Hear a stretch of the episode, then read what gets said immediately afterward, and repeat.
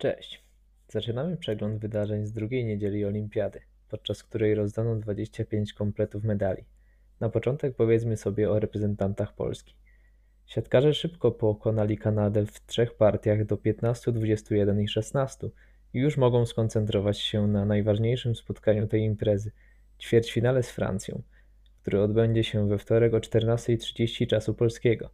Anita Włodarczyk wygrała eliminację w rzucie młotem – a do finału zakwalifikowały się również Malwina Kopron i Joanna Fiodorow.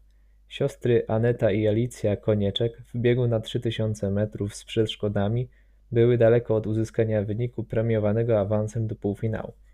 Złoty medalista z wczorajszej sztafety mieszanej, Karol Zalewski, ukończył swój bieg indywidualny na 400 metrów na ostatnim miejscu – nie udało się też awansować do finału Pii Skrzyszowskiej i Klaudii Siciarz na 100 metrów przez płotki. Na 800 metrów świetną końcówką biegu popisał się Patryk Dobek, który wykorzystał miejsce po wewnętrznej stronie toru i tamtędy wyprzedził wszystkich swoich półfinałowych przeciwników na ostatniej prostej, wygrywając wyścig. Podobną strategię na tym dystansie próbował zastosować Mateusz Borkowski, ale na wcześniejszym etapie rywale odsadzili go zbyt mocno by zdołał tę stratę odrobić. Przy okazji królowej sportu warto wspomnieć, że nowy rekord świata w skoku w dal ustanowiła Wenezuelka Yulimar Rojar. W swojej ostatniej próbie skoczyła na odległość 15 metrów i 67 cm, bijąc poprzedni rekord o aż 17 cm. Dwa złote medale przyznano w skoku wzwyż mężczyzn. Zarówno Katarczyk Mutas Essa Barshim i Włoch Gianmarco Tamberi Osiągnęli wysokość 2 metry 37 cm, paląc po drodze tyle samo prób. Sędziowie krótko omówili z panami, czy chcą dalej rywalizować, by wyłonić jednego zwycięzcę, ale nie wykazali takiej chęci. Przebili sobie piątki i pobiegli radować się do swoich obozów. W nocnym miotaniu kulą najlepsza okazała się Chinka Liao Gong, natomiast w prestiżowym finale na setkę wygrał Włoch Lamont Marcel Jacobs, z czasem 9 sekund i 80 setnych, zatem do rekordu świata Usaina Bolta zabrakło 22 setnych. Poza lekkoatletyką, w ostatnim dniu finałów pływackich Katarzyna Wasik była piąta na dystansie 50 metrów stylem dowolnym. Zabrakło jedynie 11 setnych sekundy, by zdobyć medal. Złoto na tym dystansie zdobyła Australijka Kaylee McKeown, która czasem 23 sekundy 81 pobiła swój wcześniejszy rekord olimpijski, który ustanowiła wczoraj w półfinale. Żeńska sztafeta australijska na 4 razy 100 metrów stylem zmiennym również okazała się najlepsza, ale w trzech pozostałych konkurencjach zwyciężyli Amerykanie. I w tym drobnym pojedynku na złote medale w pływaniu okazali się jednak najlepsi. Zmagania tenisowe na Igrzyskach Olimpijskich w Tokio 2020 przeszły do historii.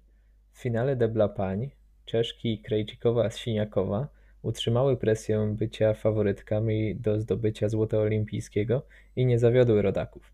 Ich mecz przeciwko Szwajcarkom Bęcić-Golubić zakończył się wynikiem 7-5-6-1. Finał panów pod względem emocji mógł na pewno rozczarować, choć wielu ekspertów uważa, że prawdziwa walka o złoto rozegrała się w półfinale między Zwierwiewem a Dżokowiczem.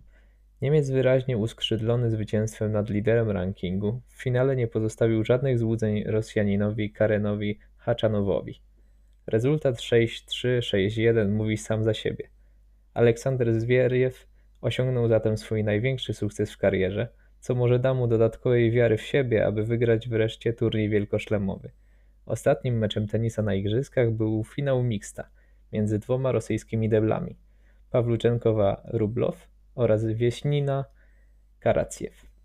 Kwestia zwycięstwa rozstrzygnęła się dopiero w super tiebreaku wynikiem 13-11 na korzyść Pawluczenkowej oraz Rublowa. Biorąc pod uwagę klasyfikację medalową w samym tenisie, na pierwszym miejscu ulokował się rosyjski Komitet Olimpijski z jednym złotym oraz dwoma srebrnymi medalami. Na drugim miejscu z jednym złotem i srebrem znalazły się ex aequo trzy państwa: Chorwacja, Czechy i Szwajcaria. W finale badmintonistek Chinka Yufei Chen pokonała Tajpejkę Tsu Ying-tai 2 do 1. Brąz zdobyła hinduska Sindhu Pusarla.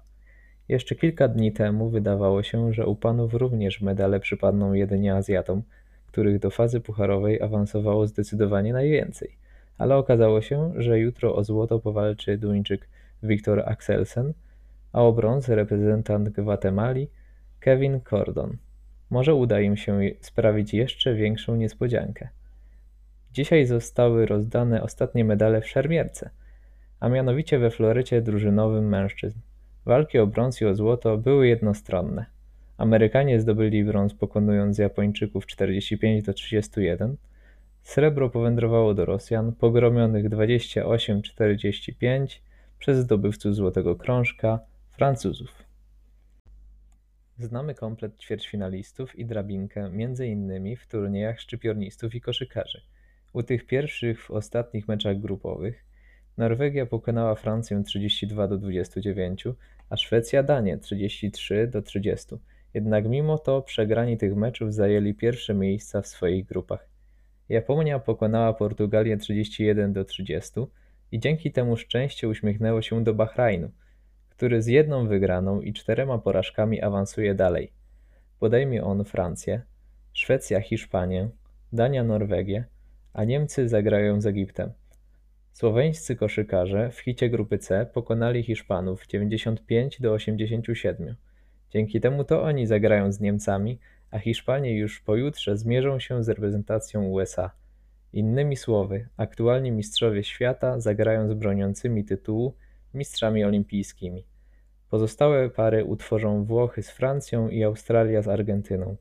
O siatkówce powiemy sobie więcej jutro, kiedy fazę grupową dokończą także reprezentacje żeńskie.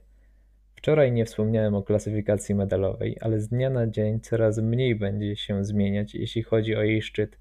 Prowadzą Chiny 24 zł, przed Stanami Zjednoczonymi 20 i Japonią 17. Polska jest na 38 miejscu, a do tej pory przynajmniej jeden medal zdobyło 76 reprezentacji olimpijskich. Do usłyszenia.